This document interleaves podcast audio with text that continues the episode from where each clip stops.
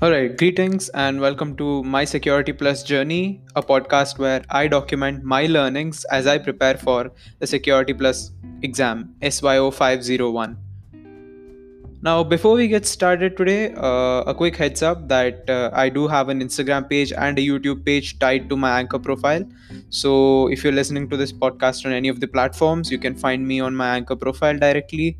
And from there, you can go to Instagram or YouTube uh, I'll be putting more polished content out there, uh, not just uh, posts or not just like you know videos or, or, video recordings of the podcast, but I'll also be branching it out slowly into uh, informational videos or tidbits, you could say. Um, and also, uh, I've been working a little bit on uh, making this a little more useful for all the people that are going to be watching this preparing for security plus maybe sometime down the line. So i'll probably be you know uh, splitting the episodes into segments or something like that. I'm still experimenting with it but we'll see where that goes. So in the last episode we covered uh, trojans rats uh, so trojans and rats and backdoors is what we covered in the last episode. Again uh, a quick recap like I do every time.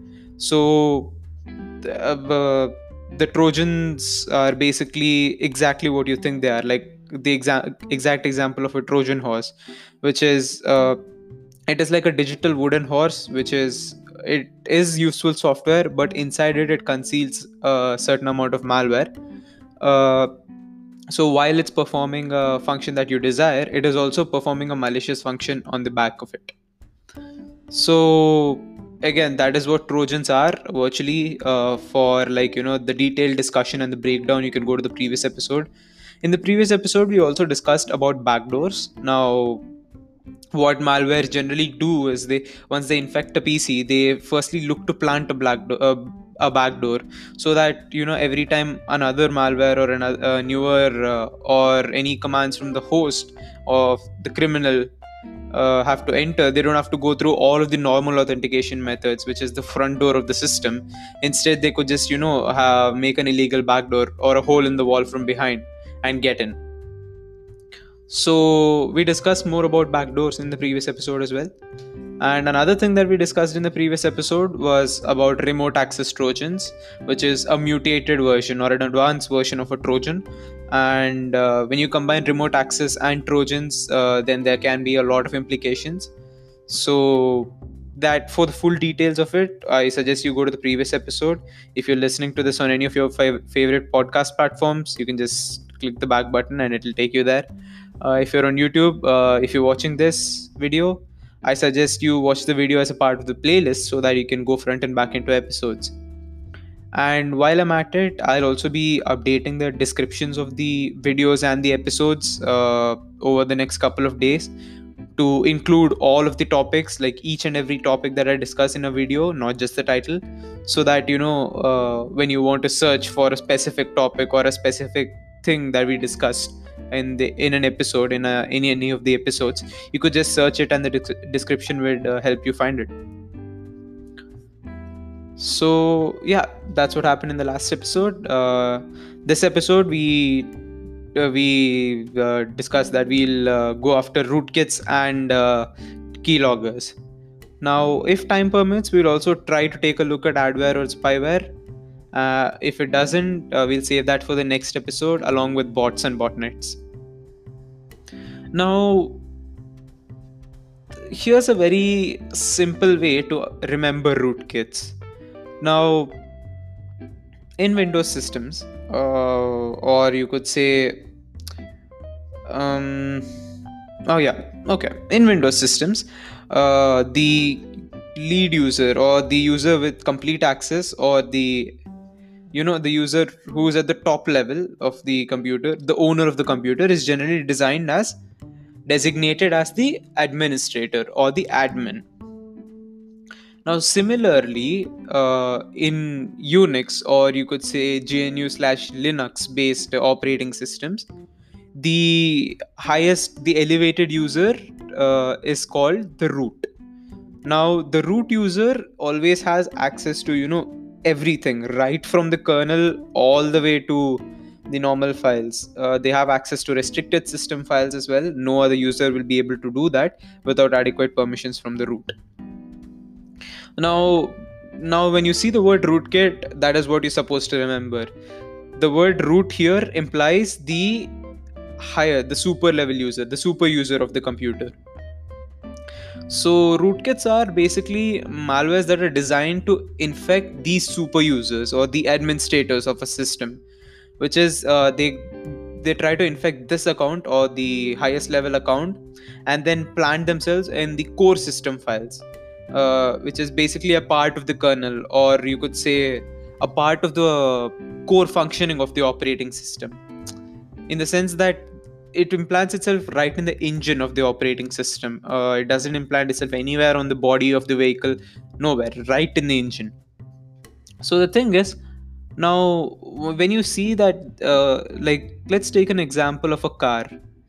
So when there's sludge in the engine, you wouldn't be able to like you know see it from your car's this or you wouldn't be able to you know uh, you wouldn't be able to like decipher what is going on or where is the problem when if there's sludge in the engine you can only feel it you can only feel like you know uh, performance going down similarly uh, again with your health as well if there is something happening on the inside of your body you wouldn't generally know what's happening in the inside of your body. You would just feel the symptoms of it. And that's exactly how rootkits are also identifiable or that's exactly how you know if you think you're affected by a rootkit infected by a rootkit which is you won't be seeing like you know rootkit's malware's uh, processes or any of those things run in a task manager. They can be completely invisible to the operating system that you are using. And they will be completely invisible to you know traditional antivirus or anti-malware softwares as well uh, when you think about it because they run at the os level it functions corely on this one ideal that when you can't see something when you planted something so deep in that it's not visible on the out level you can't stop it that easily so that is basically what a rootkit is a kit of malware or a suite of malware designed to implant inside the kernel or inside the engine of the operating system via the root user or via the super user. Now, again, uh, in Professor Messer's video, uh, one example that he takes up was the Zeus or the Zbot malware. Now, this malware is very notorious. This is one of the most notorious rootkits that has been there uh, in recent history.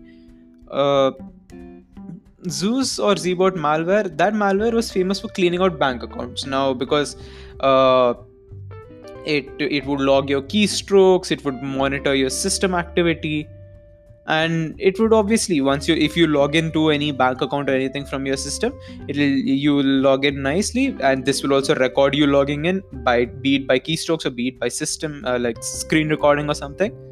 And then all it has to do is just relay it back to the uh, source or relay it back to the criminal and that criminal can has the full credentials to your bank account so it has cleaned out a lot of bank accounts and uh, it was a big scare back in the day. Now zeus this zeus malware was actually combined with a Necurs rootkit now this rootkit uh, the problem with this rootkit is now that it is implanted inside a kernel, inside a system as a driver, the problem is that whenever you try to remove Zbot or whenever you try to remove the malware by antivirus or something, Necurs, what it does is from the kernel, it makes sure that uh, that file is not deleted. It designates the malware, it designated Zeus malware as a system file, saying that this is not deletable. This is uh, access is denied to delete this. And even if you're trying to stop the process from your windows task manager uh, it would throw an error saying error terminating process access denied now this is a very interesting case study that uh, professor messer has brought, uh, brought up in his uh, video. When you think about it once once you let something seep into your kernel driver uh, then that's the end of it. You can't really you know uh, delete or you can't really wipe anything. Now you must be wondering okay if rootkits once they get in are really hard to you know get rid of what do we do? We can't just dump the computer or we can't just format everything. Now good news is there are specific uh, tools or you could say specific software designed to scan for rootkits. So these are uh, rootkit removers and rootkit utilities. You can find them online but uh, there are a few renowned ones that we will discuss later. Uh, the thing is once these rootkits are there or once these uh, things are there you'll need some sort of a scanner with same sort of elevated privileges so that it can go into your system and then you know scan for uh, uh, the differences or uh, it'll scan for any unusual drivers or something like that. So you'll need a software that will be able to implant itself there and then do the scanning. And there are a couple of rootkit removers uh, all of them are uh, tricky to use again and are not advisable. But generally the symptoms of having a rootkit is unknown network activity unknown process being added into your computer. Uh, this and all the symptoms you can track in like your task managers etc you can't track the rootkit but you can track the symptoms. So if you keep remo- uh, if you keep scanning for malware and you keep hitting the same malware over and over again no matter how many times you remove it chances are there's a rootkit in your system and then you'll have to go for a rootkit cleaning measure now another very important uh, advice that is given is that most modern systems uh, come in with uh, UEFI, a UEFI mode of booting. Now, we'll discuss really quickly what is a UEFI mode of booting because this is a very important concept. UEFI uh, or aka the secure boot is a booting mechanism that ensures to- high security in the BIOS or the bootloader sequence. So it is significantly harder for uh, rootkits to get in, or even if rootkits get in, it is uh, it makes it a lot easier to get them detected as well. Now, all the older systems or the normal systems they come in with a legacy boot now let's just discuss the difference between a UEFI boot and a legacy boot.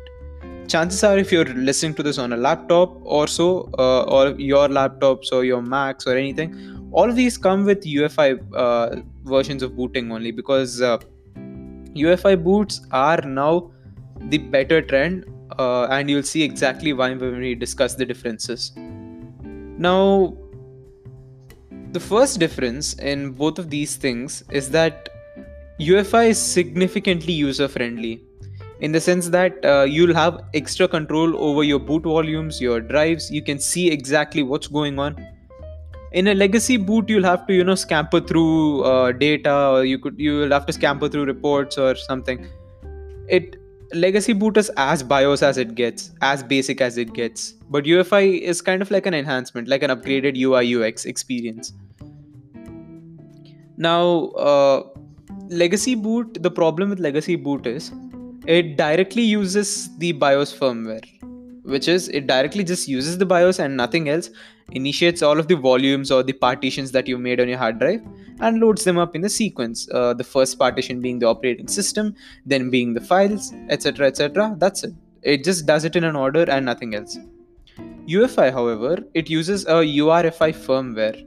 What it does is it apart from the boot and apart from the drives that are there on your uh, thing, it separately maintains a list of valid boot volumes or uh, serviceable partitions. These are known as the EFI partitions.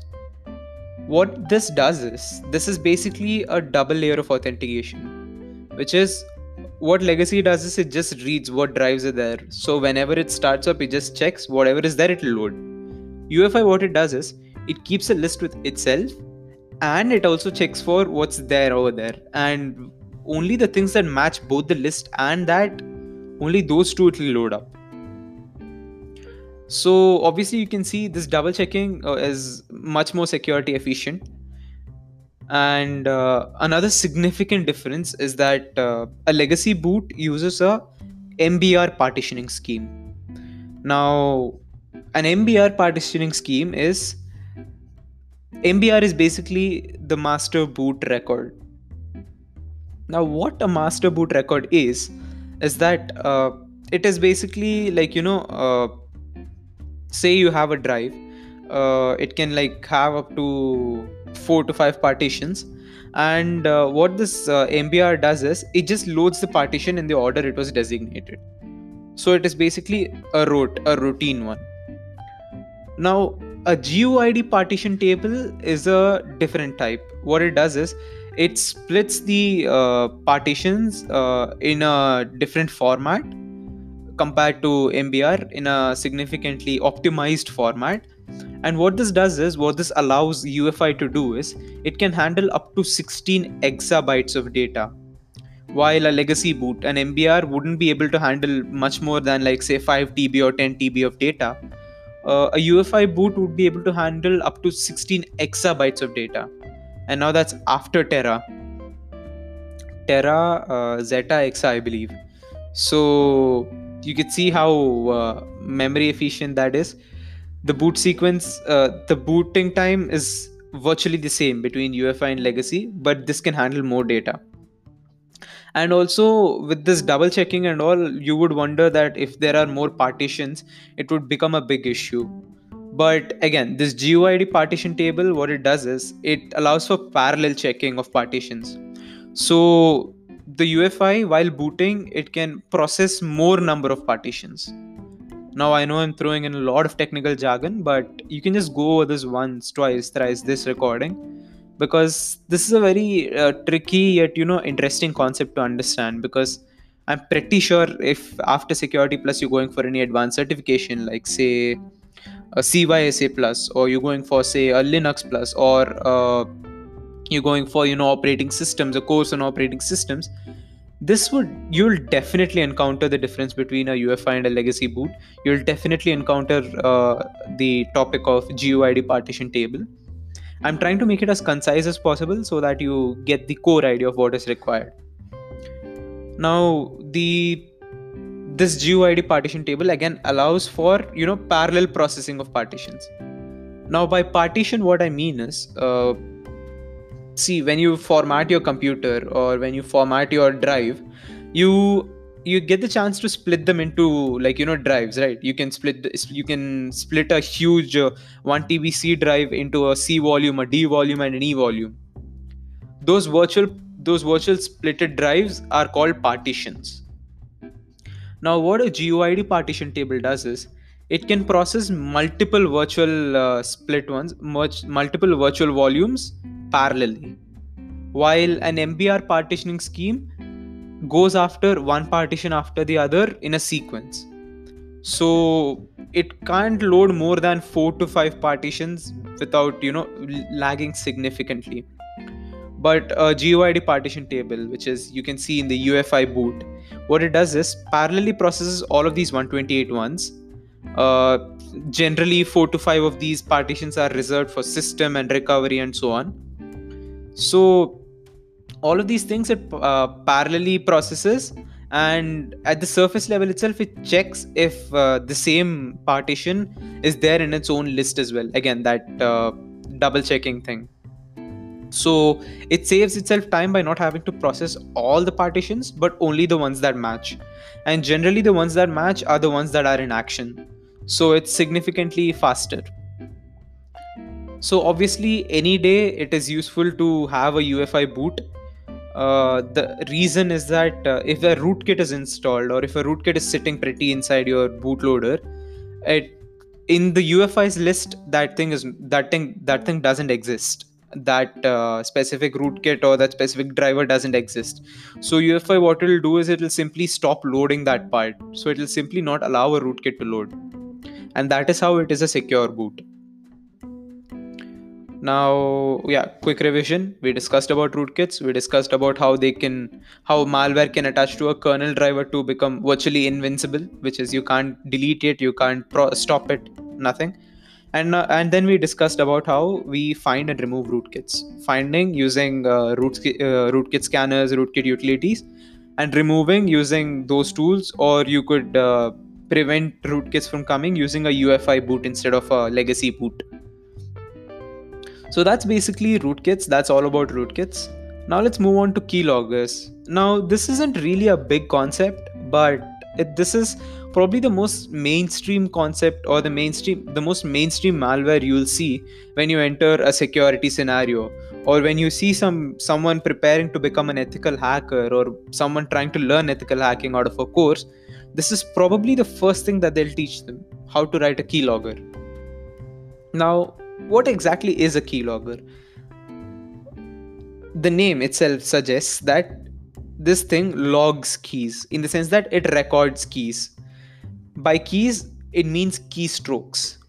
So think about it. Every time you type a password out on your keyboard what if someone uh, what if someone recorded exactly which key you're pressing when that means all of the passwords you type no matter what no matter how encrypted the website is no matter how many captchas there are it doesn't matter if your keyboard is hacked right? So that is the problem here. Keystrokes contain very valuable information and keyloggers do exactly that. They exploit the keystroke di- drivers. They ex- uh, they exploit you know uh, the recording of keystrokes to save all of your input save all of your uh, typing data which generally happens to be your credentials and just sends it all of sends all of it to the bad guys. The problem is you can't encrypt keystrokes. You cannot. You simply cannot. Because even if you encrypt it when you're pressing a key you can't no matter which way you press it at the end of it when you're pressing a key it is a key. And someone seeing it can easily recognize which keys you're pressing someone seeing it from the inside also can do it. So that's exactly what keyloggers do. They embed along with your keyboard drivers or they you know simply like you know how you type into applications or how you type into browsers? Like that there are these specific drivers specific or you know input specific modules. They just exploit that and just record your keystrokes. And keyloggers are not just uh, keystroke logging mechanisms most modern keyloggers also come with additional capabilities like they can log your clipboards which is when you copy something to paste elsewhere. The when you copy something it is stored in this in this memory area called a clipboard. So that is again it can log that everything that you're copying to paste somewhere or cutting to paste somewhere. It can also log your screen. Whenever say you're clicking uh, every time you click it could take a screenshot uh, it can log your instant messaging your ims which is basically your uh, uh, instant chats on facebook or somewhere. Those things also it can log in. And it can log your search engine queries as well. Like whatever you type in the toolbar of your browser those things it can log in. All of this it can store all of this keyloggers can store record. And when time is suitable or when uh, it feels it is not detected or when it feels it has gathered enough data it can just send it to the bad guys exactly from the way it came in. It can send data on its way out. Now obviously this is a very scary prospect. This is uh, something really really bad. But now obviously getting a keylogger into your pc is also significantly hard as well. Infecting someone with a keylogger is significantly hard probably for a later date i'll this is a good video idea for me. I could probably you know do a tutorial on how to make a keylogger in python or something. But yeah. So now let's just jump jump into the uh, boiling question which is how do you prevent a keylogger? Keyloggers generally come in with malware come in bundled with other malware or they come in with bundled with trojans or something like that so obviously the first and foremost step no matter what you're doing is always keeping your antivirus and anti-malware up to date and uh, keeping your operating systems patched etc etc etc and this applies for all malware. I'll keep repeating this but you can always presume this as standard. Now the next uh, thing that you, we have to remember about keyloggers is we should try and block unauthorized communication as much as we can which is uh, like you know block any background network activity of anything that you're not using block any sort of like you know uh, like you know seal your firewall completely look for open ports and close them which is basically even though it records data, it shouldn't be able to send it out to the bad guy. So basically, you even if you let it in, you shouldn't let it get out. You shouldn't let any data get out from yours. So that way, even if there's a keylogger, it will be harmless. And also, there are keylogging scanners as well, which uh, they check for keylogging keylogging activity. That is, whenever you press a key, uh, it'll uh, note which all processes in your system or which all programs in your system are recording that key, and that way it'll detect for keyloggers as well. We'll do a full in detail thing in like a tutorial series on keylogging how to build a keylogger and how to uh, detect keyloggers as well. We'll do this. And uh, we'll follow it up with uh, some other tutorials as well probably on my youtube channel probably at a later date though. So yeah that is basically what keyloggers are. Uh, and that's all the topics that i planned for today uh, we planned rootkits and keyloggers and we're done with both. Mm, in the next episode we'll discuss about adware and spyware. Uh, it is a good interesting and a topical concept that we can discuss. And obviously i feel we'll have enough time to discuss about botnets as well. If you've ever played watch dogs or watch dogs 2 you'll know exactly what a botnet is. But don't worry i'll cover it next episode and if time permits uh, we'll also probably go for uh, either phishing or logic bombs depending on the amount of time left. So yeah that's it for today. Um, if you like this episode whichever platform you're listening on drop a like leave a comment. Some sort of feedback is also very appreciated. Uh, if you like the content that i'm putting out or if you found it useful make sure to drop on my instagram page and give it a follow if you're watching this on youtube uh, you can subscribe for more content. And that's it for now. I'll see you guys next episode